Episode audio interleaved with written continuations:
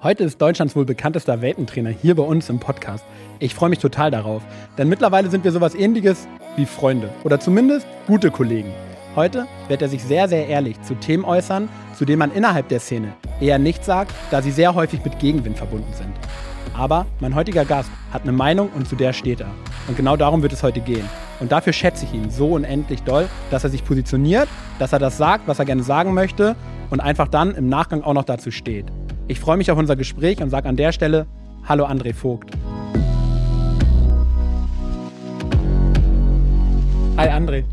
Hallo Jan. Schön, dass du hier bist. Ey. Ich freue mich total auf das Gespräch mit dir und bin sehr gespannt, was du uns heute alles so auf die Ohren gibst. Ja, ich freue mich hier zu sein, Hammer. Das ist eine große Ehre für mich, hier bei dir im Podcast mal zu Gast zu sein. Einmal war ich ja schon, ne? Ja, genau. Einmal war ich schon. Wir hatten schon mal das Vergnügen. Aber war es äh, online. Genau. Und Und, ich glaube, es ist knapp zwei Jahre her und im besten Fall ist in den zwei Jahren irgendwas bei dir passiert, dass wir nicht einfach genau dieselbe Folge nochmal aufnehmen. Ich weiß gar nicht mehr das Thema. Was hatten wir denn damals für ein Thema? Ja, wir haben ein bisschen, glaube ich, ähm, ihr habt damals auch gerade eine Staffel fertig gedreht. Ja. Muss ja dann wahrscheinlich die achte oder so gewesen sein. Darüber haben wir uns unterhalten. Und du hast mir einfach in dem Podcast live verraten, dass du eine relativ große Hundeschule hattest, weil ich dachte, dass ihr so ein ganz kleines Ding da vor Ort habt. Ja, hast du ein bisschen unterschätzt, ne? Mhm. Gucken wir mal, was heute so kommt.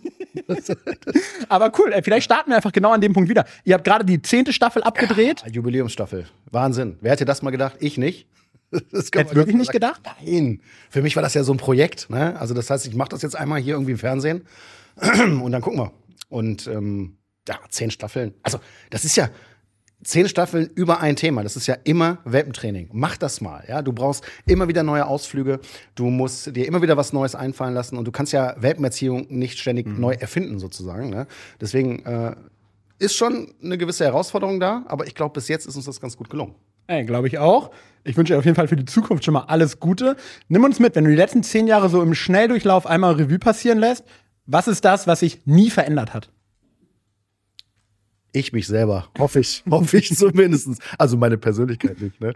Äh, aber ansonsten hat sich in den, in den letzten zehn Jahren einfach sehr viel verändert. Sehr, sehr viel. Was? Lass uns reingehen. Was ist das? Sehr, sehr viel. Zehn Jahre, jetzt haben wir es. So, dann äh, da war ich gerade, da ist die Hundeschule gerade erfolgreich geworden. Ne? Das war so zwei, drei Jahre, nachdem ich gestartet bin. Das ging, ja, das ging wahnsinnig schnell. Liegt aber auch daran, ich komme ja aus Düsseldorf, also da die Ecke Düsseldorf, das ist natürlich auch äh, eine sehr dankbare Ecke, um so eine Hundeschule zu eröffnen. Also viele Hundebesitzer auf engem Raum. Ne? Und ähm, das war so der Moment, wo ich dann auch irgendwann, oder da hatte ich schon meinen normalen Job. Ich komme ja aus, aus einem sehr langweiligen Bereich. Du weißt es, glaube ich, ne? Ja, du hast Aus mir dem- letztes Mal aus, verraten. Aus dem öffentlichen Dienst, Steueramt, sieben Jahre habe ich gedient. äh, und und äh, wo dann jeder sagt so, ey, das ist voll der mega sichere Job. Und mein Vater vor allen Dingen auch so, ne? Ey, da, da darfst du auf gar keinen Fall äh, loswerden. Vor allen Dingen nicht für Hunde, also für, für so ein Hobby, ne? was ja viele Leute nicht verstehen. Und es war damals schon eine, eine krasse Entscheidung, wo ich das dann so Freunden, Familie und äh, so mitgeteilt habe. Das ist nicht auf so ganz viel Verständnis gestoßen. Und da musste ich mir schon einiges anhören. Aber hab's nie bereut. Ey, docken wir da vielleicht kurz an. Wie, wie passiert so eine Entscheidung so? Ich stehe morgens auf und habe mich dazu entschieden oder langer Prozess, abwägen, richtig gut drüber nachdenken? Wäre natürlich jetzt eine coole Geschichte, wenn ich einfach sagen würde, ich bin morgens aufgestanden und habe gesagt, so, jetzt mache ich das. So war es leider nicht. Aber man muss dazu sagen, im öffentlichen Dienst hast du äh, gute Möglichkeiten. Also ich, das heißt, ich bin erstmal von Volltags auf Halbtags äh, gewechselt, ne? habe dann nebenbei die Hundeschule aufgebaut, auch während der Arbeitszeit. Ich kann es ja heute, kann ich das sagen. Das war da jetzt kein Problem. Äh, und habe dann ähm, äh, noch mal reduziert. Also ich glaube, ich war am Ende, bevor ich mich selbstständig gemacht habe, noch drei Stunden in der Woche da. Ja? Und hatte dann schon irgendwie drei oder vier Mitarbeiter.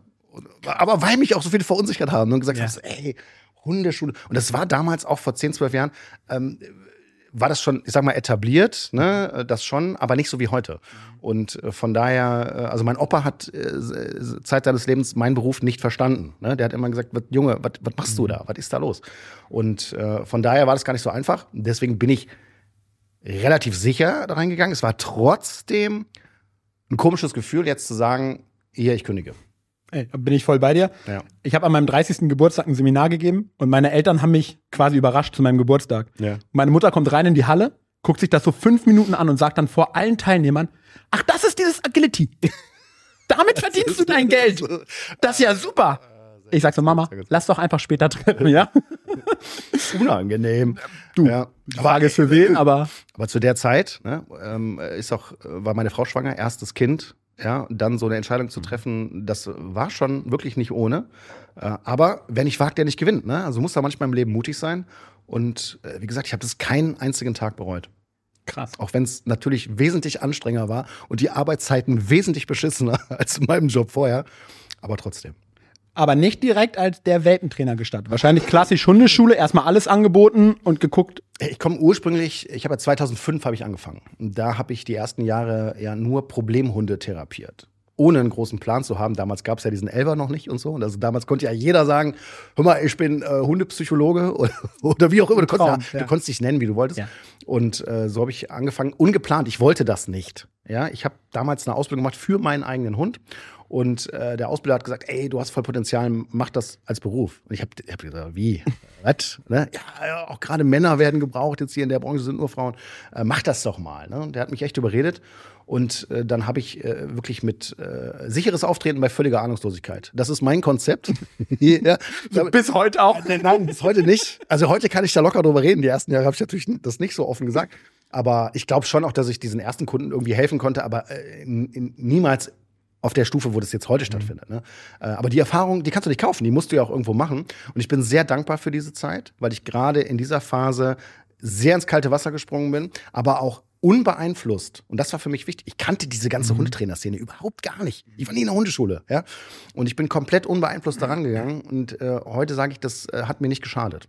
Äh, krass viele Parallelen. Bei mir war es genauso. Ja? ja, nie vorher bei irgendjemandem im Training gewesen. Auf einmal gibst du selber Training. Aber genau wie du sagst, vollkommen losgelöst einfach. Einfach das eigene ja. Ding gemacht. Und ja, heute würde ich natürlich alles anders machen als damals, aber es war cool, weil es war ein Ausprobieren, reinfinden, sich selber finden. Du bist nicht eine Kopie von irgendwem ja. oder von irgendeiner Ausbildungsmethode, ja. äh, sondern du entwickelst die selber aufgrund deiner Erfahrung. Und das finde ich komplett wertvoll. Ne? Und das würde ich auch manchmal heute äh, mir wünschen, ne? dass das nicht alles so vorbeeinflusst ist, auch gerade die Hundetrainerausbildung heutzutage. Ne? Das ist halt schon sehr äh, in eine Richtung drängend. Und ich finde es immer wichtig, äh, einen großen Werkzeugkoffer zu haben, ne, mit vielen Methoden sich auszuprobieren. Ich verteufel ja auch nichts. Du hast ja in dieser, kennst ja auch, in der Hundetrainer-Szene, das ist ja, man sagt ja so, das ist so ein, so ein Haifischbecken. Was ich nicht wusste am Anfang, das habe ich dann irgendwann so gemerkt, ne? Da gönnt sich der eine dem anderen gar nichts.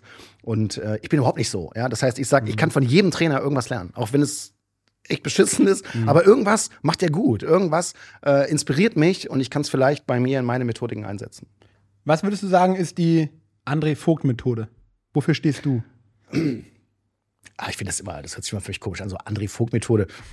Äh, habe ich gar keinen Stolz, ne? Aber ähm, also ich, ich würde schon sagen, es gibt ja so diese Hardliner, ne? so die alte Schule von früher, kennst mhm. du?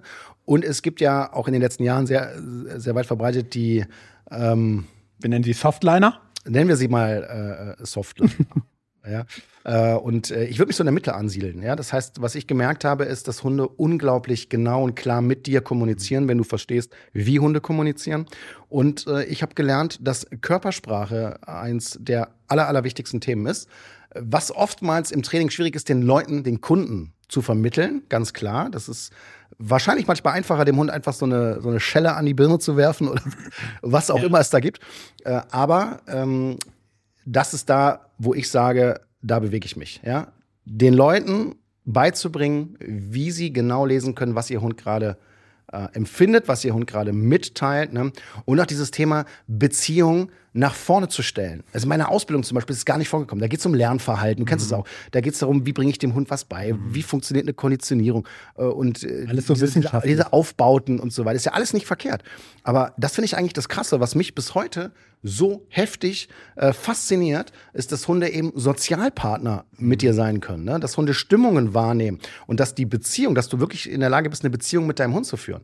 Und ähm, das muss meiner Meinung nach auch in diesen Hundetrainerausbildungen viel weiter nach vorne kommen.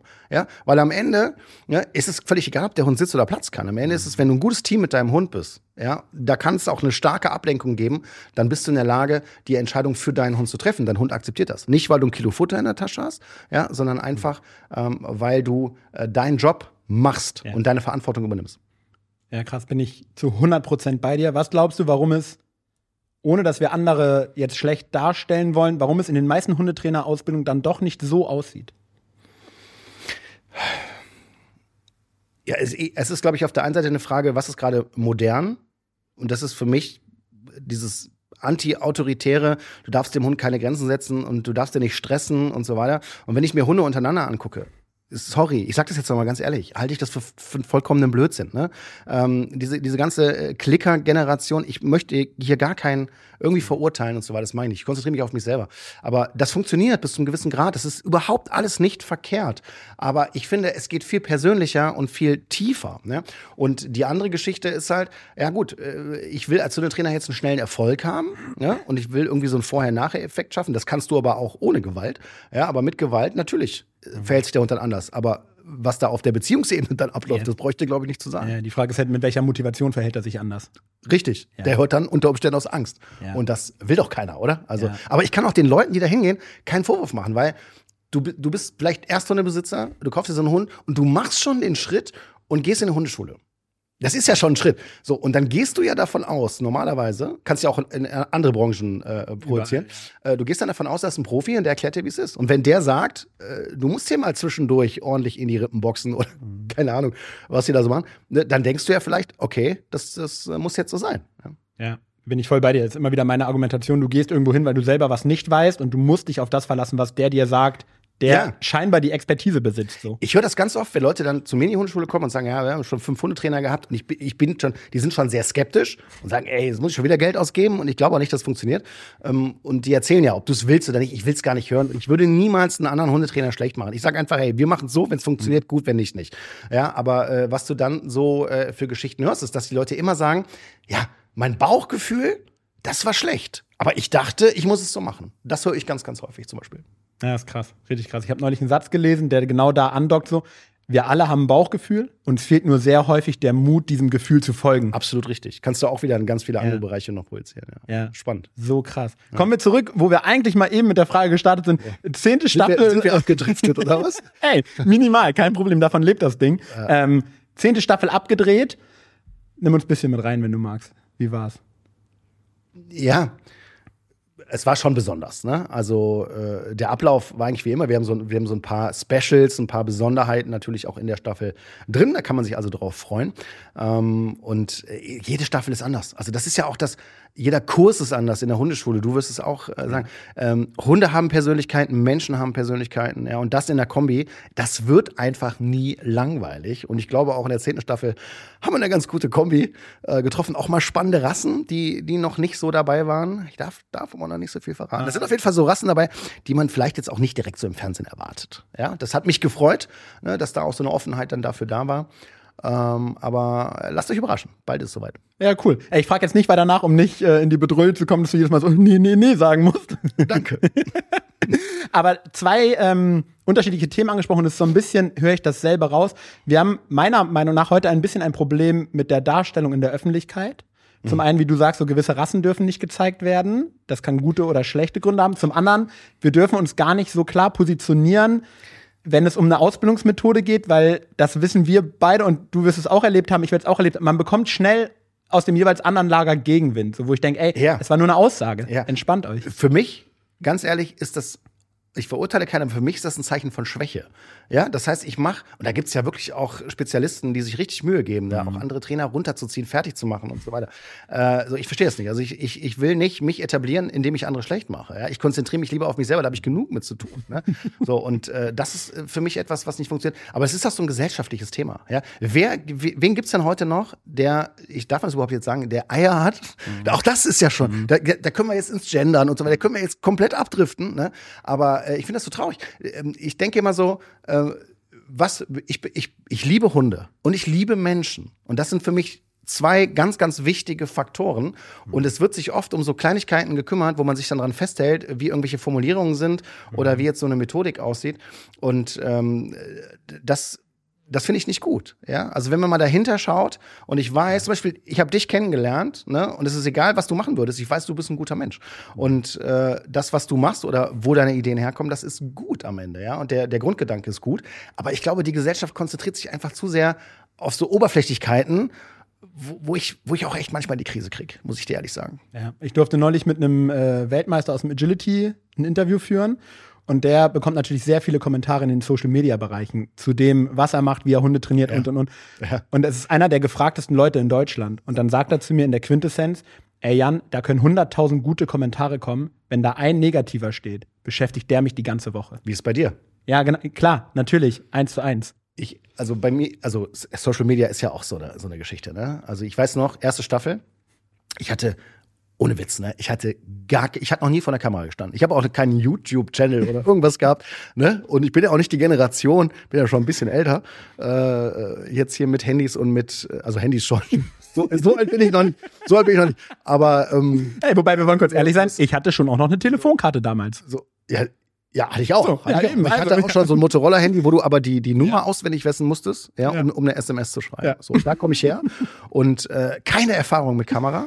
Und äh, ich wollte das ja auch gar nicht. Ne? Meine Frau so, hey mal, ist eine super Werbung für die Hundeschule. Ich wusste gar nicht, worum es geht. Mach das doch mal. Ja? So, und dann das, das allererste Mal da irgendwie vor der Kamera gestanden und dann diese Staffel gemacht. Und ich glaube, wenn du dir die erste Staffel heute anschaust, siehst du auch, was ich für einen Stift in der Hose habe. Ja? Also ich war so nervös. Ich war so fertig. Ich habe, glaube ich, gekotzt. Ich sag das mal ganz deutlich, ne?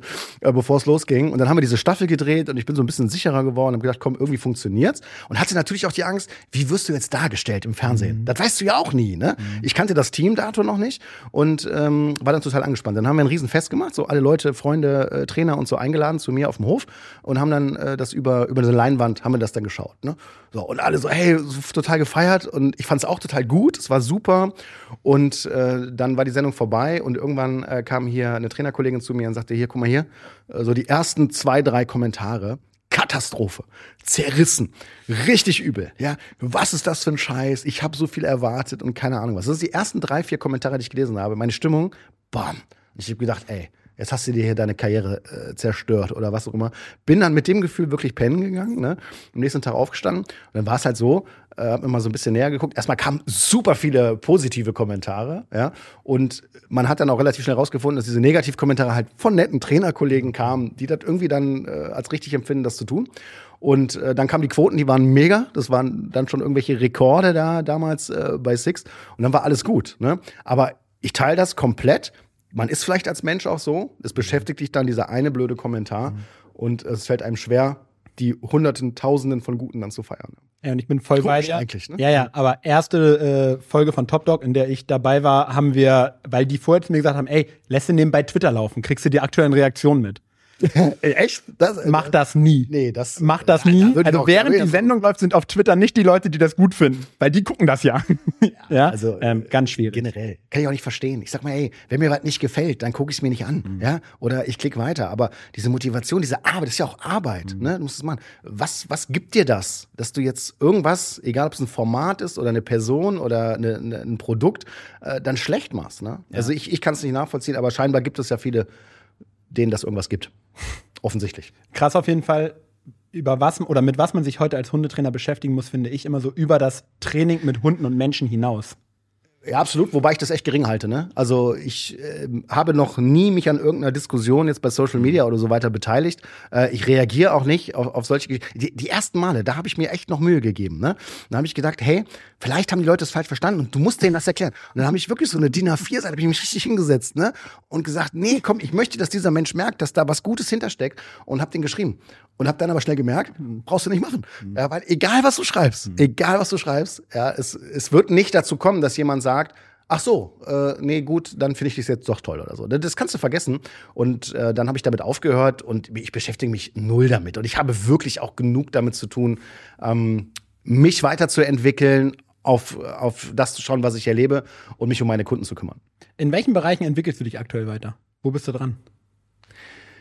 Also inhaltlich immer. Wir jedes Jahr äh, versuchen wir unser Konzept quasi zu überarbeiten. Ne? Und gar nicht mal so sehr aus kynologischer Sicht, also gar nicht mal so sehr, wie kann man jetzt so die, die Hundeerziehung neu erfinden, sondern ich finde, was sich viel mehr entwickelt als kynologische äh, Wissenschaften, die jetzt irgendwie äh, Neuentdeckung, äh, ist halt die Gesellschaft. Ne? Und wenn du da zurückdenkst, so die letzten 20, 30 Jahre, hat sich die Gesellschaft zum Thema Hund ja krass verändert.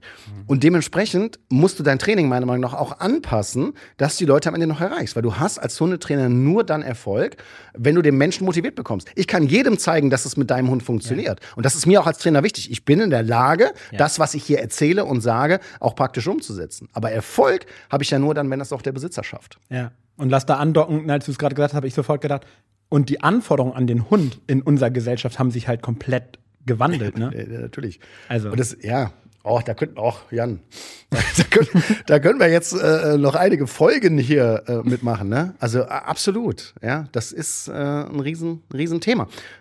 Was ist für dich ein Hund im Jahr 2023, 2024? Aus meiner Sicht jetzt oder aus gesellschaftlicher nee, Sicht? aus deiner Sicht. Aus meiner Sicht ist äh, ein Hund mit die schönste Sache, die es gibt, ja, weil Hunde eben diese Fähigkeiten haben, die ich ja eben schon beschrieben habe. Ja, also ein, äh, ein Hund gibt mir so viel. Mein eigener Hund, der gibt mir wirklich eine ganze, ganze Menge. Trotzdem äh, ist es für mich wichtig, meine Verantwortung zu kennen, auch Grenzen und Regeln zu setzen, eine Struktur zu haben. Übrigens nicht nur bei meinem Hund, sondern auch bei meinen drei Kindern zu Hause. Da gibt es nämlich einige Parallelen. Ja?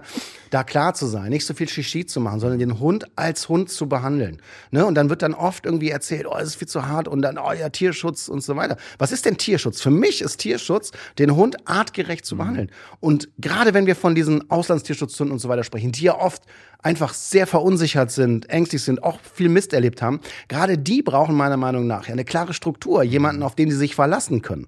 Aber wir haben dann oft dieses, die Befriedigung ei- eigener emotionaler Bedürfnisse. Ja? So, ich habe jetzt hier einen Hund gerettet. Ne, und fühle mich dabei gut und mache hier Shishi und 18 Körbchen und kannst von mir aus 20 Körbchen haben, da, da liegt es jetzt nicht dran. Aber es sagt ja viel aus. Ne? Ja, Ich bin so bei dir bei all dem, was du sagst. Und erstmal Chapeau, weil das ist, und das wissen alle, die heute zuhören, die aus der Szene kommen, das ist mutig, wie du es formulierst. Weil du es klar formulierst, auf den Punkt bringst. Meinst du, ich muss mich jetzt darauf einstellen? Nee, glaub ich nicht, aber- Nein, ist also, auch okay. das Ich stehe zu meiner Meinung. Nein, ich stehe zu meiner Meinung und jeder, äh, der das anders sieht, kann es anders sehen. Der braucht nicht mit mir zu diskutieren, habe ich gar keinen Bock drauf. Ja, also das heißt, jeder kann ja seine eigene Meinung haben. Ja. Das akzeptiere ich auch. Ne? Aber ähm, ich sehe es so und ich sehe es aufgrund meiner Erfahrung so. Und wenn ich mir Hunde untereinander anschaue, und da habe ich viel gelernt. Ja, ich meine, was passiert denn, wenn du einen Welpen nach Hause bekommst? Du hast ja, du, wie viele Hunde hast du? Ja, viele. Willst du, willst du gar nicht sagen, ne? Weißt du gar nicht. Du weißt das wahrscheinlich gerade aktuell nicht. Schauen wir mal, wie viele Daten, wenn ich wieder zu Hause ankomme. Ja, aber jetzt kommt so ein, so ein kleiner Welpe dazu. Ja? Wie verhalten sich Hunde, wie verhalten sich Menschen? Das ist komplett konträr. Ne? Und ähm, natürlich haben wir Menschen da auch andere Bedürfnisse und finden das geil. Und das ist ja bei mir nicht anders. Ja? Aber deswegen rede ich von Verantwortung übernehmen. Und das passiert häufig. nicht. Ja, wir können da komplett reingehen. Ne? Ein fremder Hund kommt auf meinen Hof, warum auch immer, und ich sehe schon, welche von meinen Hunden an den Zaun laufen, was da reinkommt. Laufen nämlich meine schwachen Hunde aus dem Rudel nach vorne, Ja, dann weiß ich, alles klar, da kommt kein, kein Potenzial. Alles fein, Tür auf, rein damit. Ja. Wenn meine guten Hunde nach vorne gehen. Und nicht gut im Sinne von Wertigkeit, so, ne? aber die, die tough sind, Ja. dann weiß ich, alles klar. Das ist eine andere Nummer. Ja, aber über, überleg mal allein die Aussage, wie komplex sind denn bitte Hunde? Ja. ja also das ist ja, Wahnsinn. Und Hunde checken relativ schnell zu Hause, auch ein Welpe übrigens, äh, was da läuft. Ja. ne? Und dementsprechend dauert es ja nicht lange, bis du die Quittung dafür kriegst. Ne? Und die Quittung ist nicht nur für dich selber, weil dann irgendwas in der Erziehung nicht funktioniert, sondern die Quittung ist meiner Meinung nach auch für den Hund, weil der in einer komplett falschen Rolle steckt unter Umständen, Verantwortung übernimmt, die er gar nicht übernehmen kann ne? und auch nicht glücklich ist am Ende des Tages. Ich Was sind- kurz einen Schluck Kaffee nehmen. Ist Hey, das okay? Prost, auf jeden Fall.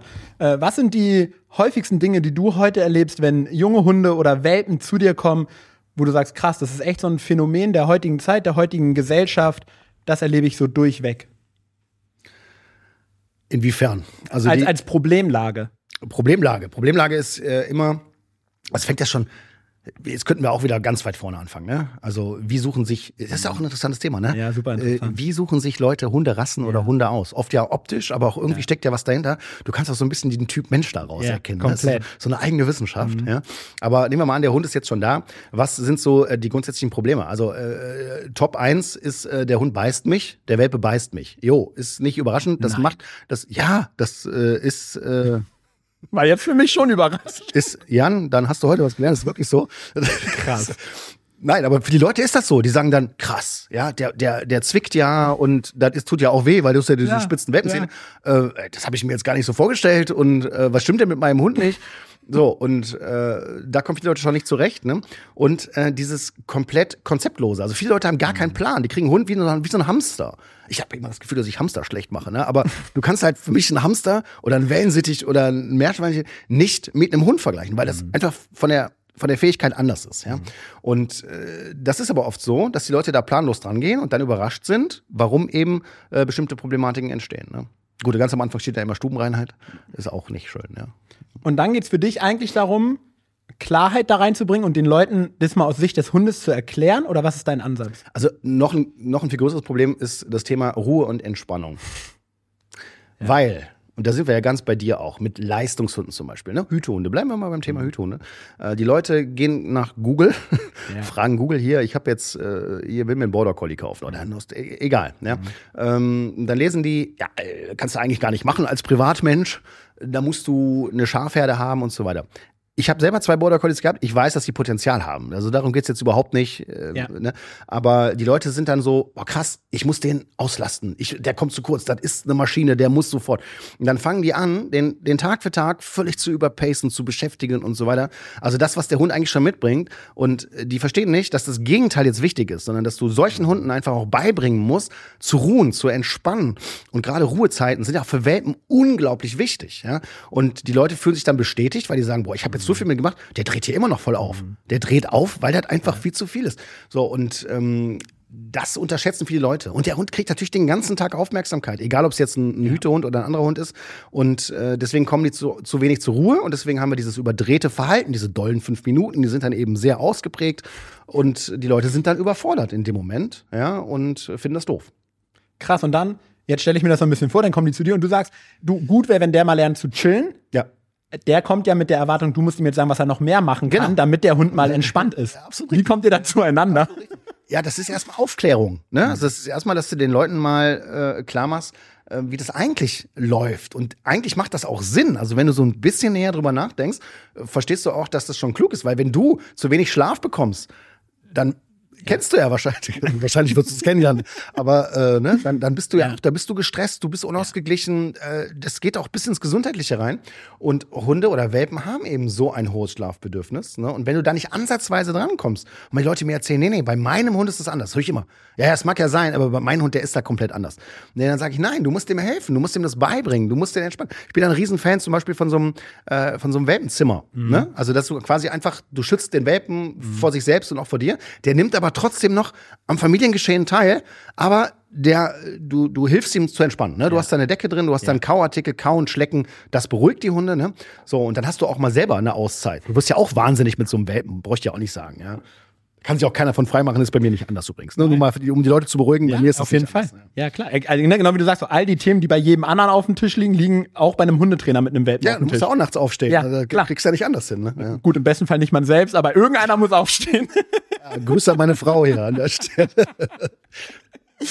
Cool, gefällt mir jetzt schon, sehr gut. Ähm, nimm uns mit in, also zu deinem Hund, den hast du nicht als Welpen bekommen. Nee, nee der, war, der war ein Unfall sag ich jetzt mal. So fangen die besten Geschichten an. Ja, also äh, der Plan war eigentlich, ne, ich bin ja der Welpentrainer in Deutschland, ja, also das heißt, der Plan war schon, dass ich mir einen Welpen hole und ich, es war immer ein Traum von mir, einen belgischen Schäfer, also einen Malinois mhm. äh, zu haben. Und ähm, wollte aber, ich hatte zwei Hunde damals, ne, einer ist dann gestorben, der andere war noch da und ich wollte nicht äh, da jetzt einen Welpen zu nehmen, weil der, der war 15, das mache ich nicht, ja. Und dann habe ich gewartet. Und was ich immer wieder zwischendurch mal gemacht habe, ist aus dem Tierschutz äh, als Pflegestelle Hunde aufgenommen, vorbereitet, trainiert und vermittelt. So, und dann haben die irgendwann gesagt, ich arbeite damit so zwei, drei ähm, Organisationen zusammen und die haben gesagt, guck mal hier, André, wir haben hier so einen Fall, ganz schwer zu vermitteln für uns. Ist halt ein Mali, der hieß Rambo übrigens. Ne?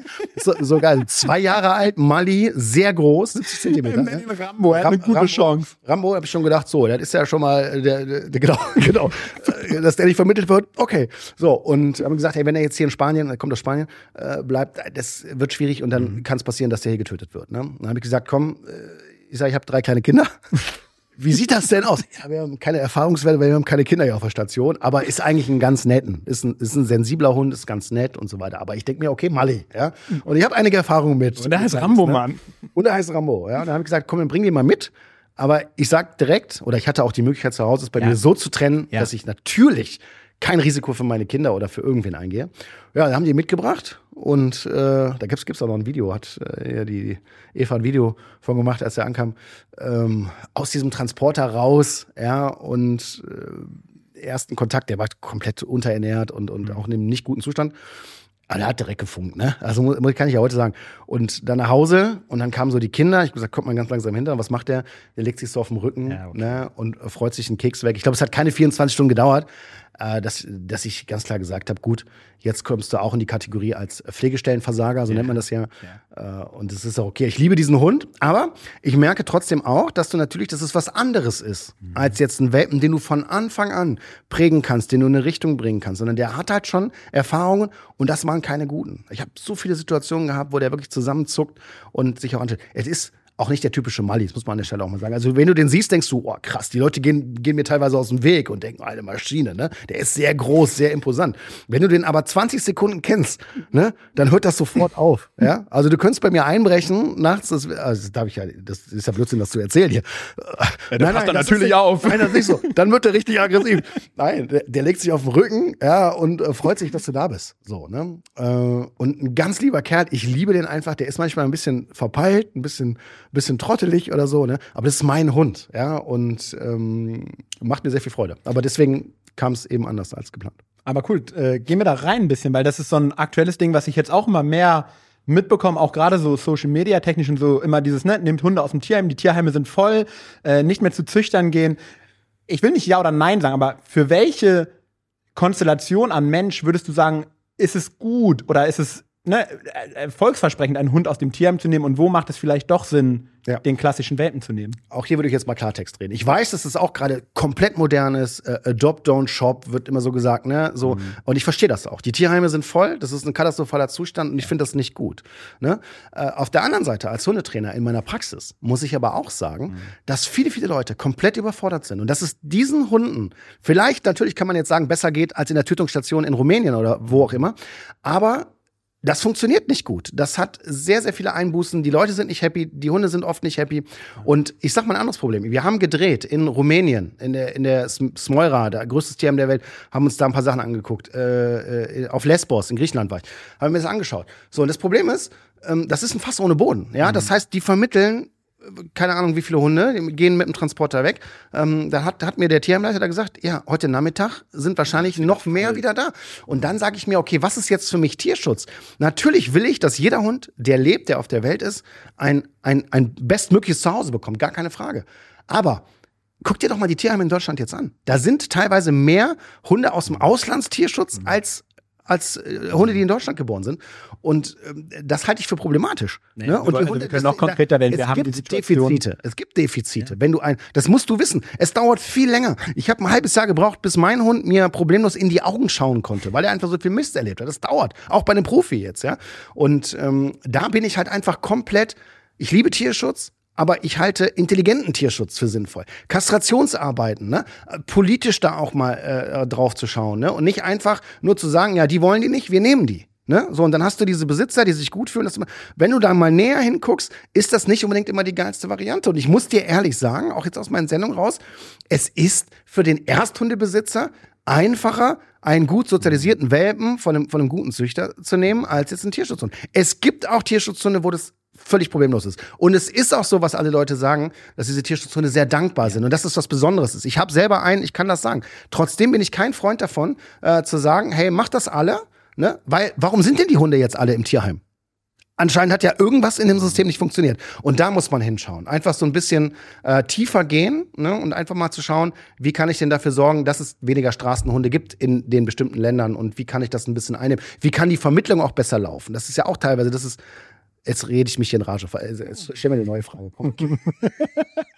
Ja, Aber es ist ein Thema. Ist ein Thema. Ey, ist ein. Thema, ist ein wichtiges Thema. Und also ich finde anders, wenn man in der Öffentlichkeit ist und eine gewisse Reichweite hat, dann hat man auch eine gewisse Verantwortung. Und deine Reichweite ist noch größer als meine.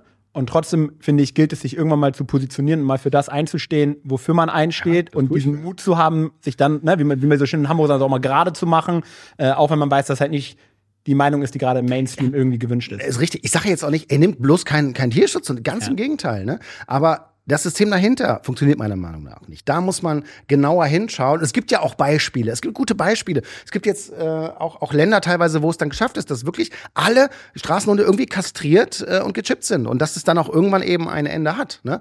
Aber dieses Ding einfach immer nur hier, hier rüber, das funktioniert nicht. Und du, äh, du hast jetzt Probleme, wenn du jetzt einfach richtig übelste Thematik mit deinem Hund hast. Bist du überfordert. Ja, wo willst du denn hingeben? Mhm. Ja, guck doch mal, welches Tierheim hier noch Kapazitäten hat. Ja. Das ist richtig krass. Ich habe Leute gehört, die haben gesagt, pass mal auf, André, in ein paar Jahren haben wir hier auch Straßenhunde.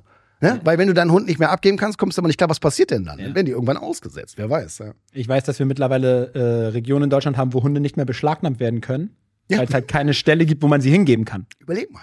So. Klar, auch durch Corona natürlich noch ein bisschen gepusht. sind das immer Ganze. mehrere Faktoren. Aber ne, wenn du sowas hörst, weißt du, dass die Kapazitätsgrenze erreicht ist. Absolut. Ey, richtig gute Überleitung. André, du machst auch Laien und Pfeifen. Äh, Jan, das ist richtig. äh, ja, mach ich auch. Äh, warum mache ich das? Gute Frage. Ja, das ist ja immer so, ja, ja, guck mal, jetzt ist ja im Fernsehen der Mann, jetzt macht der ja auch einen Shop, da will er richtig absahen und so weiter. Und da will ich den Leuten immer erklären, nein, ganz so war es nicht.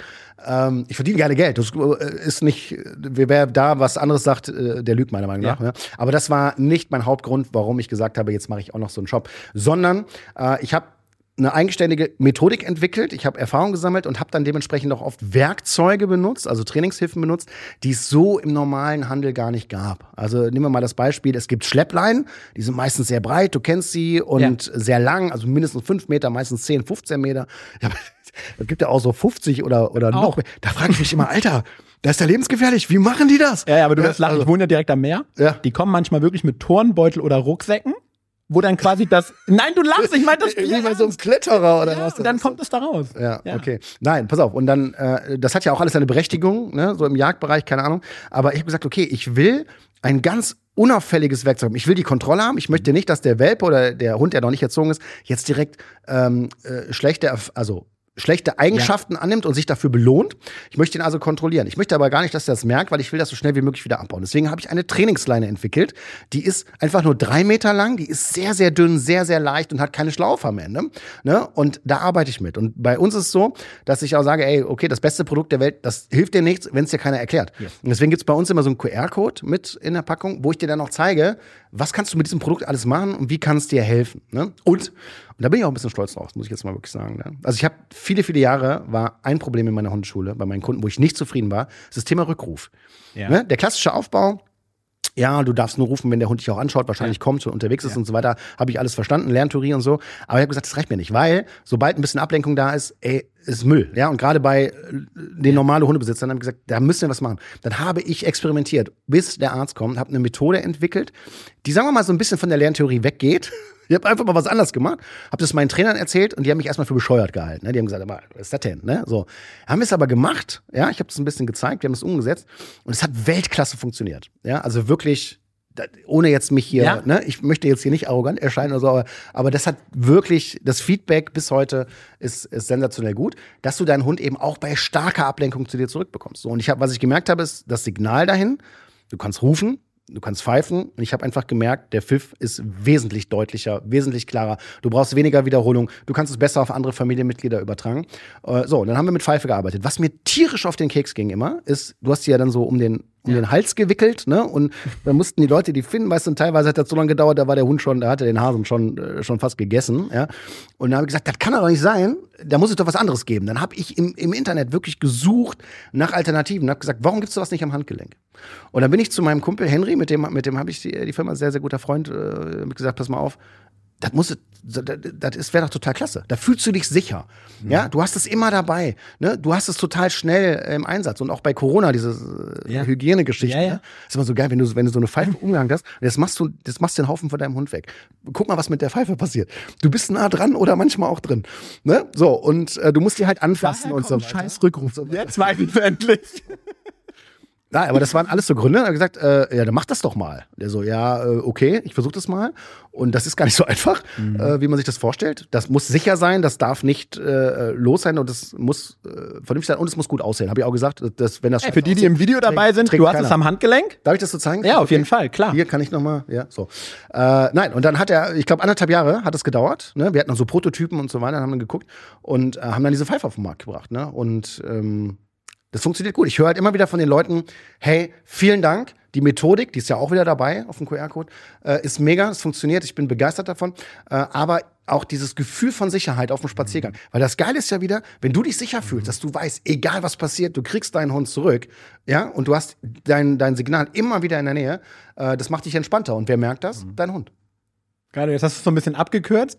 Das wird nicht so einfach durchlaufen, sag ich mal, von Idee bis hin zum fertigen Produkt und dazwischen hatten wir mal einen Prototypen. Nein, nein. Ich kann mir vorstellen, dass es ein bisschen äh, anstrengender Es war. hat äh, Jahre gedauert und viele Rückschläge und zwischendurch haben wir auch gedacht, mein Gott, machen wir das. Wie fängt Ja, man an? Nimm mal so den ersten Schritt. Man hat so eine Pfeife und Tesafilm und klebt sich die mal ans Handgelenk, oder? Nee, man, man geht zu Firmen hin und überlegt sich erstmal einen Prototyp. Du musst erstmal einen haben, der das irgendwie zeichnen kann. Ne? Also der, damit du erstmal so eine bildliche Vorstellung davon bekommst. Ne? Wie sieht das aus? Kann man die Pfeife da abmachen? Äh, wie breit ist das? Und so weiter. Und da muss ich ja sagen, hat der Henry einfach einen mega Job gemacht. Das ist so ein Typ, äh, kann ich ja kurz sagen, er sitzt auch hier. Äh, Henry ist äh, ursprünglich Eishockey-Profi. Also den, wir haben uns immer nur im, im Sommer gesehen und im Winter war der halt irgendwo in Deutschland unterwegs, hat irgendwo gespielt. Und dann hat er gesagt, pass mal auf, ich bin auch nicht mehr der Jüngste, der ist jetzt Mitte 30, aber als Eishockeyspieler spielst du nicht so lange. Irgendwann hörst du auf. Ich sag, wenn, wenn du aufhörst, wir machen mal irgendwas zusammen. Ne? So. Und das ist halt so ein Tausendsasser, so ein Typ.